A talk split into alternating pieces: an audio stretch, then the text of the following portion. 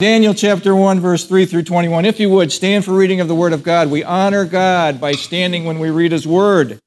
How to thrive in Babylon and not be Babylonized.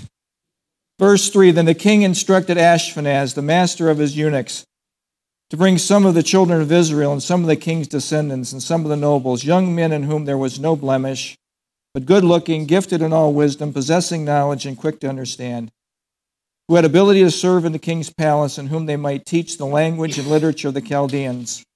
And the king appointed for them a daily provision of the king's delicacies, of the wine which he drank, and three years of training for them, so that at the end of that time they might serve before the king.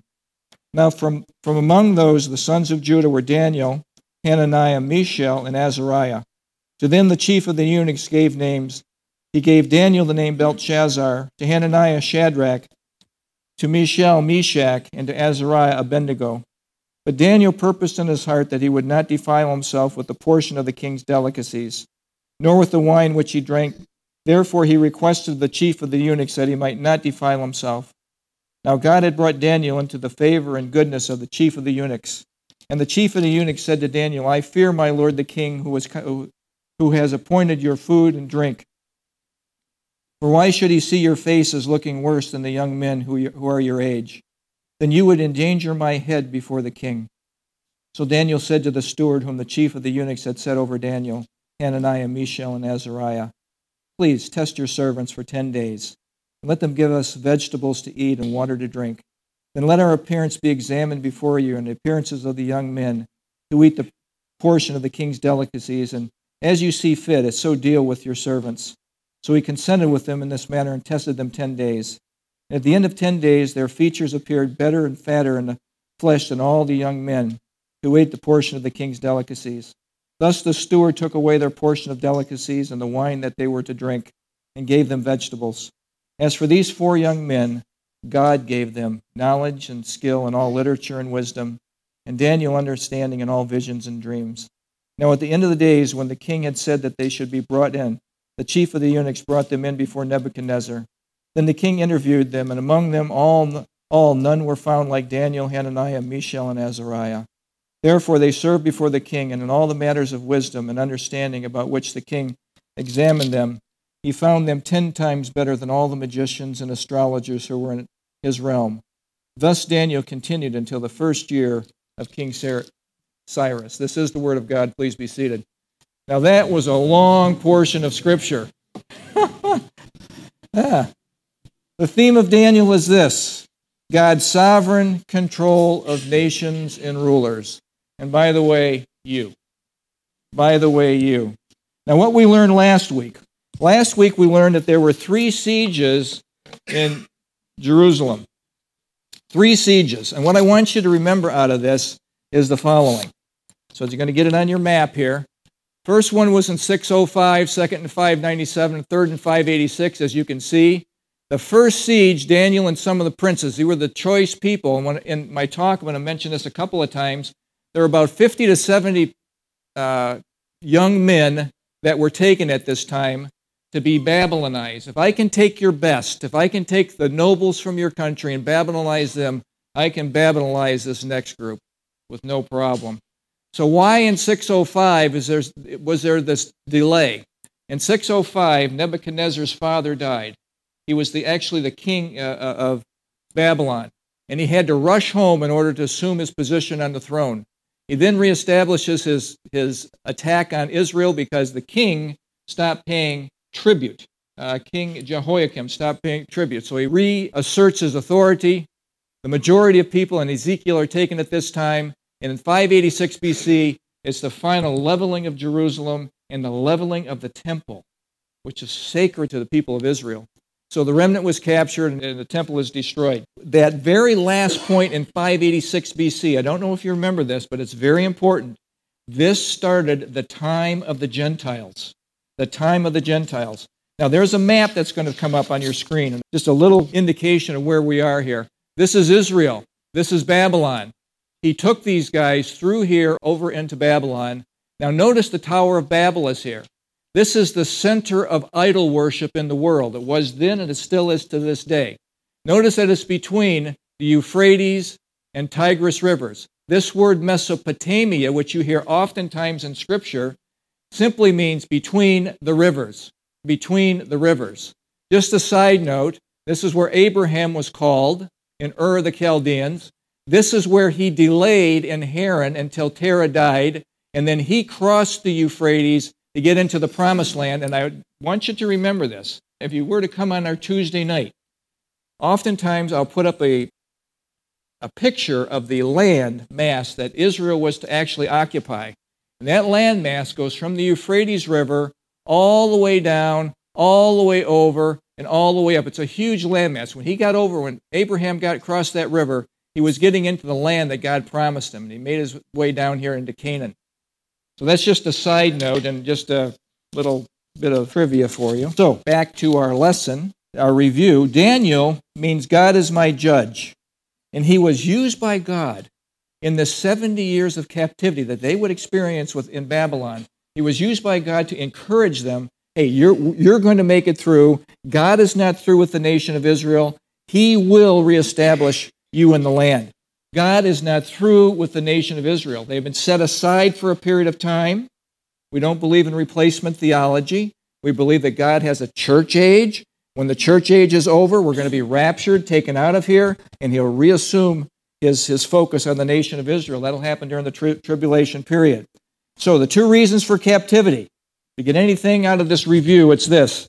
The 70 years were because they broke the land Sabbath. Remember, we went through that in Second Chronicles 36, 20 through 21. And idolatry. Idolatry continued to be a problem in the nation of Israel.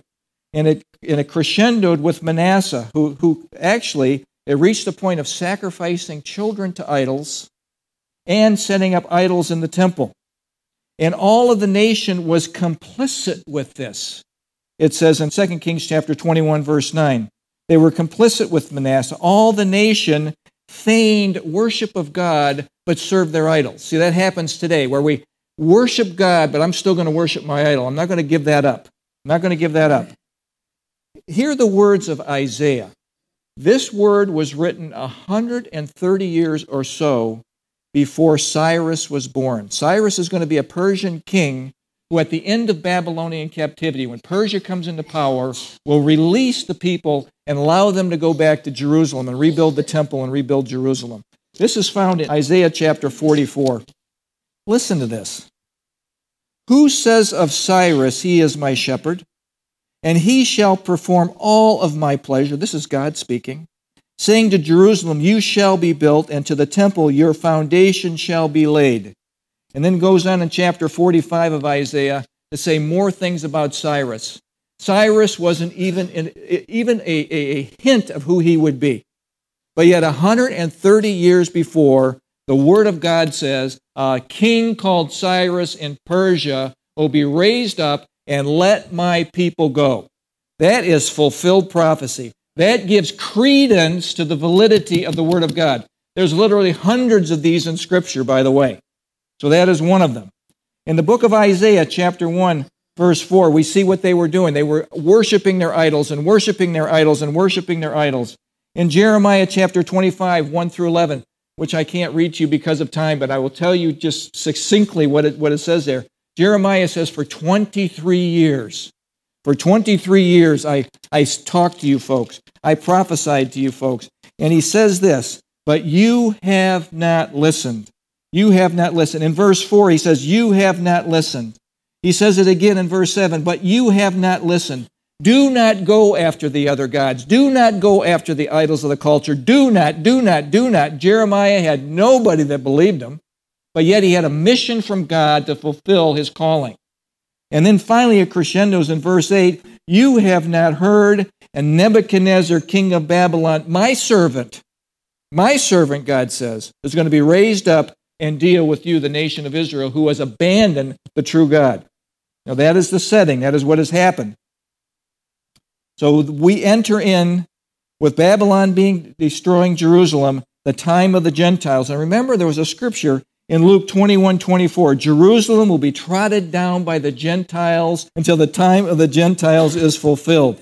We are presently living in the time of the Gentiles. Jerusalem is trodden down by Gentiles to this day. Israel has a portion, but remember, I gave four portions in Israel that are occupied by, by people. One of the people groups was, was, were the Jews, but three are Gentiles. So Jerusalem is still trodden down by the Gentiles to this day. So, like Daniel, we are living in a culture that has been seduced by false gods and false idols. Seduced. Just like Israel was. America has rejected the true God.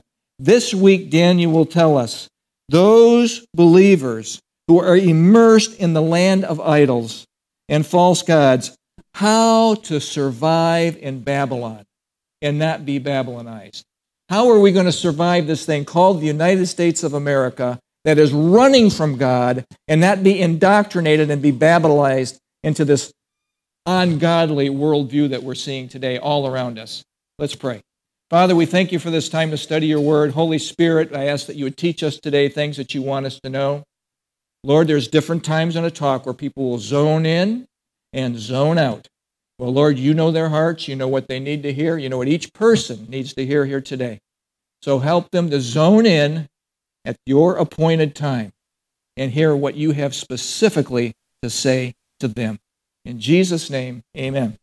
So, just a little bit of introduction. What do you think? What do you think? Has America been Babylonized? Has America been indoctrinated to a worldview that is anti God? And you bet, you bet they have where there were Baals and Ashtoreths. Remember, there were Baals and Ashtoreths in the nation of Israel. Now, you often wonder why were these gods so significant? If you were to come to our Judges study on Tuesday, then you would know my following points. My following points. Baal was this he was the Canaanite god of weather and nature, he was the god of agricultural success. He is the God, effectively the God of personal wealth. You pray to me, and I'm going to make your crops grow, and you're going to be wealthy. Also, there's this guy called Wolf that says this. He says the word Baal also can mean husband or owner. Therefore, when Israel worshiped the Canaanite god Baal, it entertained another husband or owner. Remember, Israel is called the wife of Jehovah. God views himself as being wed to Israel. And they have, he was divorced, the 10 northern tribes was separated from Judah, so they are worshiping this false god. They've taken on another husband. Ashtoreth is attractive to people because it's the goddess of love, sex, and fertility. Now, the idols at that time are very much the same as today. They're the same in, in this sense. We, we serve the idol of money, the idol of sex, the idol of power and prestige and position. It permeates our culture today. There's nothing new under the sun. Satan knows exactly what he's doing and how, how he can attract people and how he can hook people in. Remember this contrary voices are screaming at us today, they're screaming for our attention. Remember, I gave you a word a few weeks ago called syncretism. Syncretism, where the, there's a blending of all these religions and they're all about the same, and it's just finding your own path to God, and that's a lie. There's one way to God, and that's through Jesus Christ. There's no such thing as blending religions to God. But this culture has taken that on full speed ahead. Our families, and I want to suggest to you, especially our children, but it's not just our children, it's all of us are engaged in this indoctrination. And we're being impacted by voices of, with a worldview that is anti God. Daniel will help us not to be Babylonized. He will tell us how to thrive in Babylon. Now, it's going to start in chapter 1, verses 3 through 7 how to thrive in Babylon and resist indoctrination. How to thrive in Babylon and resist indoctrination. This is a very important talk, folks, since we are immersed in Babylon today. Then the king instructed Ashpenaz, the master of his eunuchs, to bring some of the children of Israel, see the choice ones, and some of the king's descendants, and some of the nobles, young men, 14 to 17 years old. Some postulate that Daniel was 14 when this happened to him, where there is no blemish, but good looking, gifted at all wisdom, possessed knowledge, and quick to understand, who had ability to serve in the king's palace, and whom they might teach the language. Oh, this is indoctrination. Literature of the Chaldeans, and the king appointed for them a daily provisions of the king's delicacies of the wine which he drank. And then there was three intense years of training for them, so that at the end of that time they might serve before the king. Now, from among those of the sons of Judah were Daniel, Hananiah, Mishael, and Azariah. To them, the chief of the eunuchs gave the names Daniel, the name Belshazzar, Hananiah, Shadrach, and to Mishael, Meshach, and to Azariah, Abednego. Made it. Got through that. So, question I have for you Have you been Babylonized? Look at your life. Do some introspection here, because I think we all have to some extent. We all have been impacted by this to an ungodly worldview. And I want to suggest to you that it's fostered in this culture and what has happened in America. It has fostered and happened because the centrality of the Word of God has been removed from the culture. Remember, we took the ten we took prayer out of schools, and then we took the Ten Commandments out. Then we want God out of the government, and we want the church in its corner, and that, that whole thing. We've been through this like a million times. The target was the cream of the crop of Israel. The target is you today, folks. You are the cream of the crop. The target is to, to, trans, to transfer your thinking into the world's thinking. Don't fall for the indoctrination. Ashpenaz was the guy that was responsible for this transition. He was the eunuch in charge. Uh, some, again, some historians say it was 50 to 75 young men that were, were involved in this. Uh, the indoctrination included the following language, which went from Hebrew to Aramaic. We're going to, we're going to induct, we're taking all of your roots away and we're starting with your, with your home language. Literature, that speaks of education. Pagan literature, three years of it, day after day after day. What are they trying to affect? They're trying to affect the, the mind, the thinking, all the literature that's going out. And then they had the name change, take away their identity, any identity of God away. And folks, they got it for three years. We're getting it 24 7 for our entire lives. Our entire lives. Indoctrination's goal. Indoctrination's goal is this a total forgetting of your roots and become completely Babylonized. It took three years in. Again, we're in it for our whole lives. Our poor kids that go into public school systems are really affected by this, really affected by it. Inputs were daily, again, for three years. For three years. Now, I, I want to suggest to you something. Indoctrination to a culture very much is, is the underpinning of it is the educational system supported by the government. Okay? Uh, there's a guy named Mark A. Beliles, and he says this The philosophy of the schoolroom in one generation will be the philosophy of government in the next. Interesting statement. There's a humanist. Now, this guy actually wrote this in 1930. You don't think this has been a programmed indoctrination for this country? Humanist proselytizing. Charles Francis Potter says this Education is thus, thus a most powerful ally of humanism. And every public school is a school of humanism. What can the theistic Sunday schools do? See the challenge? 1930. We're thinking this thing all happened in the 50s or the 60s or the 70s. No, this, had, this has been a plan in place for a long time. Meeting for an hour once a week. How can they, how can they stem the tide? How can they fight against your kid being in school all eight hours a day? And teaching only a fraction of the children due to stem the tide of a five day program of humanistic teaching. Well, you can't. You can't. And uh, finally, this guy says this this guy is a, a Harvard psychiatrist, said this in 1973. 1973. Every child in America entering the school at the age of five is mentally ill because he comes to a school with certain allegiances to our founding fathers. Isn't it amazing? Toward our elected officials, towards his parents, toward a belief in a supernatural being, and toward the sovereignty of this nation as a separate entity. It's up to you as teachers to make all these sick children well by creating the international child of the future.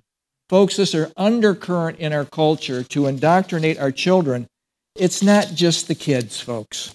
They are the most disadvantaged generation, I think, ever, with the inputs they are getting today. Babylonized. Remember, the goal is a new identity. Babylonian names to become Babylonized. Take every vestige of God out of the culture. That is the goal. And this is happening today and, and it is the goal of many politicians. It's already, it's already been very much voiced in one of the, one of the parties. Okay, very much voiced in one of the parties. The American, uh, uh take God out, right out of the culture. There is something called the American Renewal Project. Let me share with you just a brief excerpt from this. It says this this is, this is from the California Department of Education. This is a 700 page document. And it's, and it's this it's a guideline for the teaching sex education in the public schools, encouraging teachers to talk about gender identity with kindergartners and, give advice to help LGBTs. This is what we're learning in school reading, writing, and arithmetic, which most people can't do. You ever go to McDonald's? They, you can't give change. Nobody knows how to give change. You have to look at, you know. LBGT, we're going to tell, uh, encourage LBG teens and show them how to navigate relationships and how to practice safe sex, and we're teaching that in the schools. Where's values? Where's morals? LGBT brainwashing of 5 to 11 year old kids. And this is the state of California. What happens in California, hopefully, stays in California. Goodness, keep it there. Keep it there. Now, the question is this how do we resist indoctrination? How to resist indoctrination? Remember, Babylonians' influence was, was very strong. There was only four of those 50 to 75 that stood the test. The rest of them got Babylonized. The rest of them got Babylonized. That's an interesting, that's an interesting fact. Remember, it's always a remnant. It's always going to be a few. it's never going to be the majority that are going to stick with God. It's never going to be the majority. In Israel, all through history, now. We are the remnant. We are the few. We are the few. Now, I want to, I've, I've quoted this before, and I want you to please try to hear this. It is doubtful that the majority are ever right. It is doubtful that the majority are ever correct. Don't fall for this. We took a poll. You see this? In we took a poll. And the poll says we should do this. And what's the poll supposed to do? It's supposed to encourage you to take on the beliefs of what that poll is espousing. Don't do it. Don't do it. Stick with what God says. How to resist indoctrination uh, starts in the home. Now, this is from a website called, and I would encourage you, if you ever do any study, Austin Precepts. That's not the guy's name, that's the name of the website. This guy is a physician, actually born in 1946 as a pathologist, that has dedicated his life to giving you this great body of information that you can use if you're ever preparing a, a text that actually helps you to sound smart. Okay? This is from him. He says this First of all, how do we resist? Godly parents taught the Word of God. It starts in the home with parents. Now, it isn't just uh, bringing your kid to, to church or dropping them off at youth group or whatever people do with kids in this culture. No, it is Deuteronomy chapter 6, verse 4, the Shema. Hear, O Israel, the Lord our God, the Lord is one God. And then he says this in verse, verse 7, he says, he says this, you shall teach them diligently the principles of the word of God taught diligently.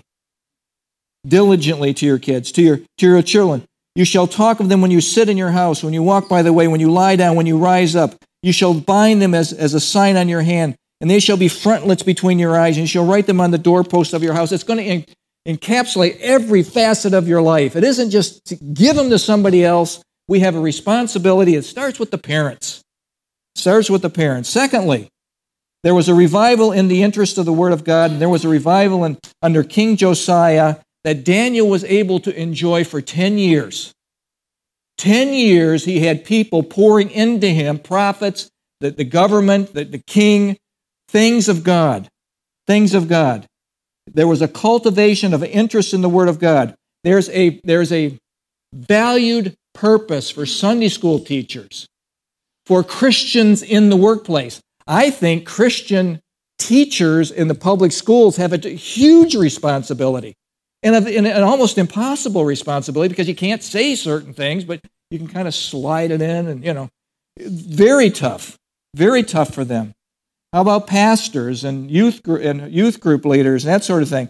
There was an interest in the Word of God. And thirdly, there were prophets who spoke the word of God. Prophet after prophet spoke the word of God. We must, we must pass on biblical values to our children and not allow them to be Babylonized. Now, this guy is really brilliant, whoever wrote this. I can't remember the guy's name. Austin Precepts is the website. Okay? If our children attend Babylon State University, that's where you go when you go to school. That's not just for your children, by the way. We are attending Babylon State University. How? Through the media, through the government, through magazines, through every input possible. You are in Babylon State University. That's where you are. So, those who are going to Babylon State University, they need to have been equipped so that their faith and commitment to the Word of God is strong. And they are able to filter out those teachings that are clearly anti God by comparing them with the Word of God. So, what has to be central? The Word of God. You don't take this and leave it at home when you come to church. You bring your Bible with you because we're studying the Word of God. That's why we're coming to church. There's so many places that don't encourage you to bring your Bible. You don't need it because you're getting a flash of a verse. And then we'll talk around the verse about something very happy. Happy, happy, happy. And how you can leave here happy and just feel wonderful. You know, I want you to be happy, but I also want to tell you the truth. And that is what you run into when you get to teach the whole counsel of God. So, parents, you can, and now this is, this is reality. Parents, you can teach your children, you can encourage your children, you can teach them diligently, but your children must be the ones who will listen and heed the word of God. It's on them. We cannot make them believe this, but we want to create for them every opportunity diligently. You can't make them become Christians but you can help them as much as you possibly can not to be Babylonized. Not to be Babylonized. And this is happening not just to our youth. Again, it's the young, it's the, it's the in between, it's the old. All of us are being affected by this. And people are bolting from the true faith in droves in the church. The church in the West, which I mean like Australia, Europe, Canada, America, South America, Central America, bolting. Bolting. I look at this as the Second Thessalonians chapter 2 verse 3 as the end time apostasy, a falling away from the faith. To survive Babylon, you must resist the indoctrination. Filter everything that you hear through the Word of God, through the, including what you're hearing here, through the Word of God through the Word of God. The key word to deal with indoctrination is resist. Resist. Every part of your being resist the indoctrination. Verse 8 through 16. How to thrive in Babylon? Well, do what Daniel did. Purpose in your heart. I'm going to do what God says no matter what. Watch this. Verse 8. But Daniel purposed in his heart that he would not defile himself with a portion of the king's delicacies, nor with the wine which he drank. Therefore he requested the chief of the eunuchs that he might not defile himself. Now God had brought Daniel into the favor. Isn't that great? God brought him into favor and goodwill with the chief of the eunuchs. And the chief of the eunuchs said to Daniel, I fear my lord the king, who has appointed your food and drink. For why should he see your faces looking worse than the young men who are your age? Then you would endanger my head before the king. I'd get my head lopped off if you guys aren't looking good. So Daniel said to the steward, whom the chief of the eunuchs had set over Daniel, Hananiah, Mishael, and Azariah, Please test your servants for 10 days. Oh, just give it a test. Just give it a test. And let them give us vegetables to eat and water to drink. Then let our appearance be examined before you. Now, you know that Daniel is a very different young man because he wants to eat his vegetables. yeah. Then let your appearance be examined before you, an appearance of the young men who eat the portion of the king's delicacies as you see fit. So deal with your servants. So he consented with them in this manner and tested them 10 days. Now, why did he consent with them? He could have just, he could have just blown this 14 year old kid off because God gave him favor.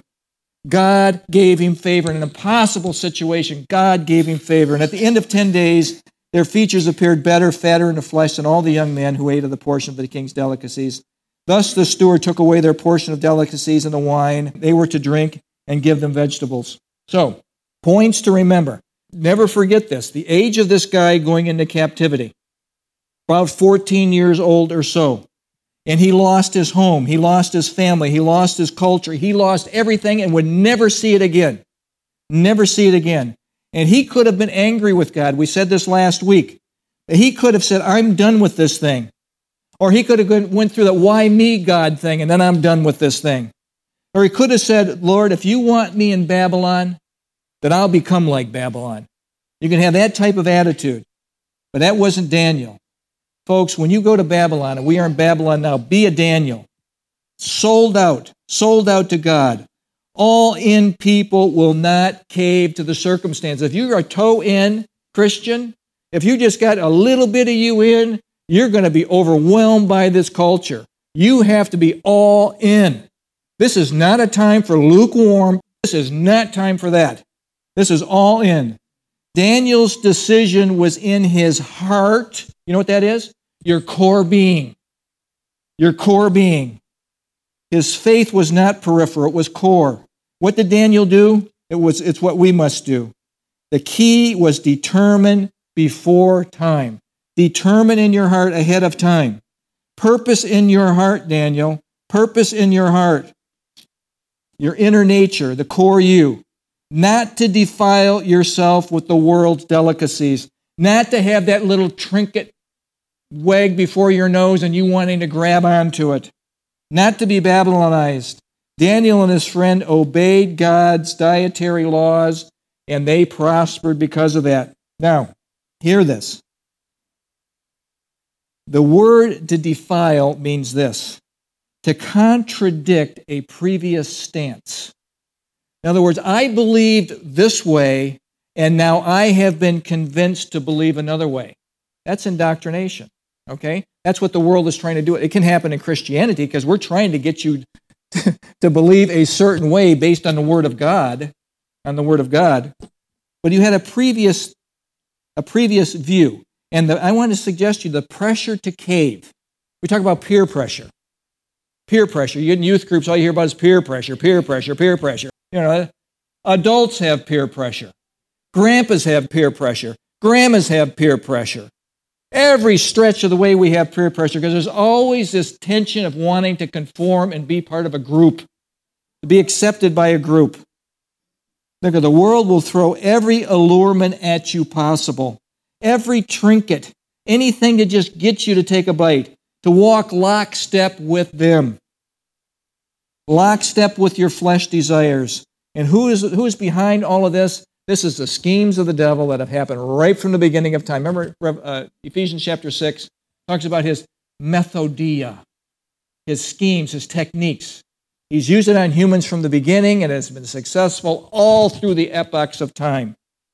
Be aware of his techniques that he used. And remember, the battle is for control of your mind. You know what your mind is? Your soul, your thoughts, your feelings, your emotions, how you view your world. That is what the fight is for. For those who purpose in their heart to live for God, God will give you favor with those people that you're dealing with in the world. That favor is chesed. And it's loving kindness, it's mercy. It's mercy. Well, let me say this it's favor, and they'll give you favor in the most extreme situation. There are people that have awful bosses, but you can get favor. Awful teachers, awful situations. Favor with kings, favor with atheist professors in school. Proverbs 16:7 says this, when a man's ways please the Lord, he makes even his enemies live at peace with him. Oh, that's a great word principle is this purpose in your heart. Purpose in your heart. And when the test comes, you won't fail the test. They had a food test, but there's all kinds of tests that we get all the time. When you take a stand in this culture with a godly worldview, be sure, know this, you will be tested. There's going to be someone to try to drag you out of what you believe. And they will be vigorous about it. They will challenge you. And those challenges will be cloaked with this we just want to have fun. Come with us. You can just hear the allurement. Come with us. Let's just have a little fun. We're just doing this for kicks. We're going to do it for the fun of it. Will you be steadfast, immovable, or will you cave to the majority view? That remains to be seen. That, uh, for each one of us, that remains to be seen. All people have an innate desire within themselves to be accepted by a group. That's why there's gangs, folks. People to be, be accepted. Humans will gravitate towards groups. Be very careful who you hang with. Be very careful with you hang with. Proverbs 12:26 says this, "The righteous should choose his friends carefully, for the way of the wicked will lead them astray." That might lead them astray, could lead the way of the wicked. You immerse yourselves with a group of people, you will become like those people. Be very careful who you hang with. When tested by the world, your friends, your colleagues, your family, your teammates, your circumstances, you can stand and be a Daniel. You know how I know this? You can do this because of we went just finished this study in 1 John. 1 John chapter 4 says this. You are of God, little children. All of us are of God who are born again of the Spirit. You are of God, little children, and have overcome them. Who is he talking about? He's talking about the Gnostics then, the false teachers then. But you can overcome anything. Have overcome them because he who is in you is greater than he who is in the world. The spirit of Antichrist is alive and well in this world, but greater is he who is in you, the Holy Spirit, the Spirit of the living God, than anything that is in this world. Stand up. Be a Daniel. Stand up. Be conformed to the likeness of Christ. Stand up and be different. Be different. Be counted. Stand. Take a stand. Key point purpose in your heart way before the pressure comes. You're going to fall if you're not going to do this in advance. Purpose in your heart I will do what God says no matter what. When the test comes, take a hard stop. Stop. I have purpose in my heart. I will not do this. No, I will purpose in my heart not to defile myself. The Holy Spirit power is in you. You can do it through God's power. You can't do it on your own. It isn't going to be willpower. It's going to be God's power working in you. That's how you carry this off. Finally, 17 through 21. How to thrive in Babylon. Oh boy, you're going to need this. God will give you the knowledge and the skill to navigate through this waters called your life. He will give you that. He will give you that. 17 through 21. And for these four young men, God gave them. Just if you have a Bible, that's a good thing to circle. God gave them. God gave them knowledge and skill in all literature and wisdom. And Daniel had understanding and visions and dreams. Notice one out of the four had visions and dreams. He was the one that God gave that to. Not everybody, one of the four. Now, at the end of days, when the king had said that, that they should be brought in, the chief of the eunuchs brought them in before Nebuchadnezzar. Then the king interviewed them. And among whose neck was on the line? Ashpenaz, his neck was on the line. Interviewed them. And among them was none found like Daniel, Hananiah, Mishael, and Azariah. Therefore they served before the king. What a position. God did this. And in all matters of wisdom and understanding about which the king examined them, he found them ten times better than all the musician, magicians and astrologers who were in all of his realm. Thus Daniel continued into the first year of King Cyrus. He makes it all through Babylonian captivity. Hear this. From God comes the knowledge, the skill, and the wisdom to excel no matter where God has placed you. Now, there's some tough spots that people can be put in.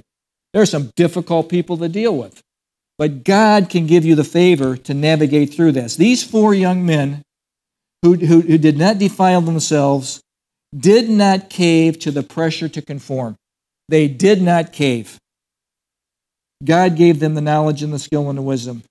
And they had the skill to thrive. They thrived in the environment that God had placed them in. Look at you can thrive in the place that God has placed you. It's not easy in this world. There's always going to be a difficult professor. There's always going to be a difficult coach. There's always going to be a difficult teacher. There's always going to be a difficult boss. There's always, we're always going to have that. Co workers, they'll be difficult. They're all around us. But hear this their circumstances did not dictate their faithfulness. They purposed in their heart to be faithful no matter what comes. I will be faithful to you, God. And they excelled in the face of, notice this, even demonic opposition, which we will see in chapter 2, all kinds of magicians and astrologers and sorcerers and that sort of thing. Nebuchadnezzar had been getting inputs from the demonic realm. These magicians were practitioners of the occult. Astrologers, simply, it's not the star worshippers like we picture astrology, but it always it, it means a conjurer or a necromancer. These are people that were calling up the dead to try to get information in the afterlife. Now, there is a huge warning. This is a sidetrack, okay? But a huge warning here in Scripture. These forces are real and they are dangerous. God commands us to stay clear and have nothing to do with these things. And if you were to read in Deuteronomy chapter 18, verse 9 through 14, God will specifically lay this out. We don't have time for that today, but God does not equivocate on this. These are real. Stay away from them. They will hurt you. They will come at you as light, and that is deceptive because they are darkness. And their goal is to bring you down, not raise you up. So, no, psych- no psychic hotlines. You know, what am I going to get on this test? What am I going to get on this test? Where do you want me to live? What's my next job? Let me go to the psychic hotline and find out. No, don't go there. No astrology, no tarot cards, no Ouija boards. Oh, this is so much fun, the Ouija board. It's not innocent fun, folks. No palm reading. These are all conduits to the demonic. Think about this. In the coming chapters, Nebuchadnezzar has dreams. This is important. This is important. Nebuchadnezzar is going to have dreams. And all of his astrologers and sorcerers and magicians could not answer the dream because he wouldn't give them any, any heads up on what the dream was. You know what that tells me? The demonic realm cannot read your mind. The de- they can input into you, but they cannot read your mind. But Daniel, the man of God, got the real input. He had the, through the power of God, he could do what the demonic realm could not do. I'll tell you, our God is an awesome God. Our God is an awesome God. In the New Testament, what has God given you? What has God given you? I'll tell you what He's given you. He's given believers discernment. Everyone born of the Spirit has some level of discernment. Now, there is a gift of discernment, a gift of discerning spirits that people, that people actually have. That's, that's a, it's a different level uh, uh, of discernment, but each one of us has some ability to discern what right and wrong is. Something is true. Believers have this. The Holy Spirit lives within you, He gives this to you. Sinclair Ferguson says this, gives some insights on discernment. It's the ability to make discriminating judgments. Now, what do people say? You judger. Yes, we have to have, we make judgments, discerning judgments. It's not to be critical, but we want to know what is true and what's not true. To distinguish between and recognize the moral implications of different situations and courses of action. We want to guard our hearts, guard our minds, guard our spirits from anything that is false. Remember, it's a battle between kingdoms, and the kingdom of darkness masquerades. It doesn't come at you and says, I'm dark, stay away from me. Oh, no, it comes as what? Light. It masquerades as light. Satan comes as, a, as, a, as an angel of light and as ministers of, uh, as ministers of righteousness. It's all cloaked, it's all hidden. You have to be discerning. You have to be discerning. In order to be discerning, what do you have to be into? You have to be in the Word. You got to, you got to be in the Word to be discerning. So, how do we get discernment? Well, we, we receive it by the, by the Holy Spirit, the anointing of the Holy Spirit. Uh, we, we get it through the understanding of God's Word. We get it from the experiencing the grace of God. Each one of us that has been brought into this family has been brought in by the grace of God. His grace and His mercy just waved over us as He brought us into His family. And each one of us had to understand just how depraved our hearts are. Our hearts are. How many times in this culture have you heard people say, I just have to be true to my heart. I have to be true to myself. I have to be true to myself. The world says this follow your heart. What does God say? Proverbs 28 26. He who trusts his own heart is a fool. That's what he says. Now, we want to love God with all of our heart, soul, mind, and strength, all of our inner core being, and that sort of thing. But we're depraved people. And it's easy for us to take on a, the mantle of something that is way off. Don't trust your heart, trust the word. If your heart is in conflict with this word, change your heart. Change your heart. Don't change what the word says. So, every Christian yielded to the Holy Spirit has knowledge, wisdom, discernment, has enough to navigate through these alligator infested waters called your life. We have that. There are no excuses. There are no excuses.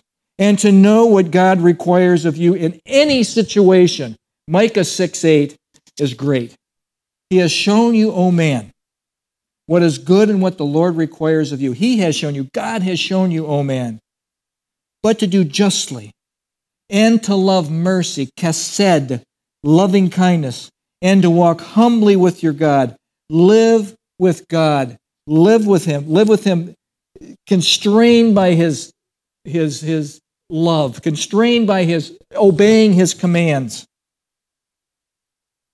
And you want to keep God before you, not just as an afterthought, but as an always thought.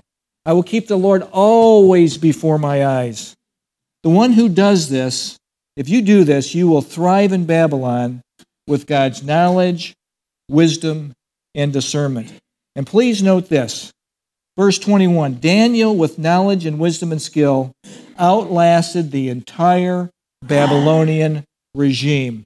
Thus, Daniel continued until the first year of King Cyrus. That's 70 years of thriving. And then he even thrived in Cyrus's kingdom. Daniel truly thrived in Babylon. You want to know this our sovereign God will give you the knowledge and the skill to navigate through all of this stuff called your life. Conclusion, just a summary, we'll be through. How to thrive in Babylon. First, resist indoctrination of the culture. The key to resisting, the key to resisting is this know the Word of God. That's number one. Secondly, be with God's people that keeps us accountable to one another. Be with God's people. Number two, purpose in your heart. Purpose in your heart. The key to this, purposing your heart, is before the test comes, you're prepared. Okay, you're getting ready for your chemistry test. This is not how you prepare for your chemistry test. I didn't study. I'll sleep on it and hope it by osmosis gets into my. No, that will not work. You prepare beforehand. That is what we do. That is the key. Prepare beforehand. Take a hard stop when the temptations come and say in your heart, I will stand for God no matter what. I will stand for him. Thirdly, know this God will give you the knowledge and the skill to navigate through this. The key word is this yield to the Holy Spirit. Yield to the Holy Spirit. Walk through this life in step with the Spirit. Remember in, in Galatians, we, we were told, told us keep in step with the Spirit. We don't run ahead of Him, we don't lag behind of Him. We keep in step with the Spirit of God. That is what we do. Filled with the Holy Spirit, keep in step with the Spirit of God. And remember, the Holy Spirit will guide you. Listen to Him. Greater is He that is in you than He that is in the world. Fourthly, we learn from Daniel Christianity is all inclusive. Well, what do I mean by that? Well, everybody can be saved. Everybody can come into the family of God. It's open to everybody, wide open. I can't get any more wider than this, as far as I can stretch. Wide open. But it's a narrow road. It's only through Jesus. Only through. That's not popular in the world today. It's very unpopular. It's all inclusive. And remember this wherever God has placed you is your place of service. Everyone in here is in full time ministry. If you're born again of God, you are in full time ministry wherever God has placed you. There's no such thing as, as separation between our religious life and our secular life. It's all together. We are ambassadors for the Lord Jesus Christ, as though God were making his appeal through us. We implore you on behalf of Christ be reconciled to God. That is our message to the world. And finally, Daniel majored on obedience and left the results to God. And I'll tell you, that's great advice. That is great advice. I will trust you, Lord, no matter what. I will trust in the Lord until I. Let's do that again. I will trust in the Lord until I die. That's right. Be a Daniel. Folks, we're living in an idol filled world. Its desire is to Babylonize you, to make you conform to a worldview that is anti God. That is what we're living in today. Be a Daniel, and you too can thrive in Babylon and not be Babylonized. Now you've got a new word in your vocabulary Babylonized. Let's pray. Father, thank you for this time that you've given us to study your word. And thank you for Daniel, Lord. And thank you for his friends, Shadrach, Meshach, and Abednego, that they stood the test. They get tested in chapter 3. And Lord, just thank you so much that we know that greater is he that is in me than he that is in the world, that I can say no to my fleshly urges and yes to my spirit, that I can go through this through the power of God. Lord, I have to walk close to you. I have to dwell in you. I have to, I have to make my home in you. I have to be filled with your spirit in order to pull this off. There's too many forces pulling us away. Oh, may we walk this thing out in truth. And may we walk this out filled with your spirit, keep in step with the spirit. And may we be so different that the world will say, hey, what you have, I want. Not blending with the world, not being antagonistic to the world, but oh, being so different that we tell them about our Jesus and how much he loves them, wants them to be part of his family, to come into the family of God, to be born again, to say, Yes, Lord, I believe you died on the cross for my sins. Yes, Lord, I believe you were buried and rose again from the dead. Yes, Lord, I believe you took my sin debt I can receive you as my Savior and be saved and live forever with you. What a deal. Thank you, Lord, for the gift of life that you offer everyone who will simply come and partake of the gift. Lord, I pray for people today that they don't know you as Savior, that today will be the day where they say, Yes, I want to come into your family, Lord. I believe you died for my sins. I receive you as my Savior, and I want to walk with you the rest of my life. Lord, if there's anybody here today that hasn't done that, I pray today they will do that. Again, thank you for this time. In Jesus' name, amen.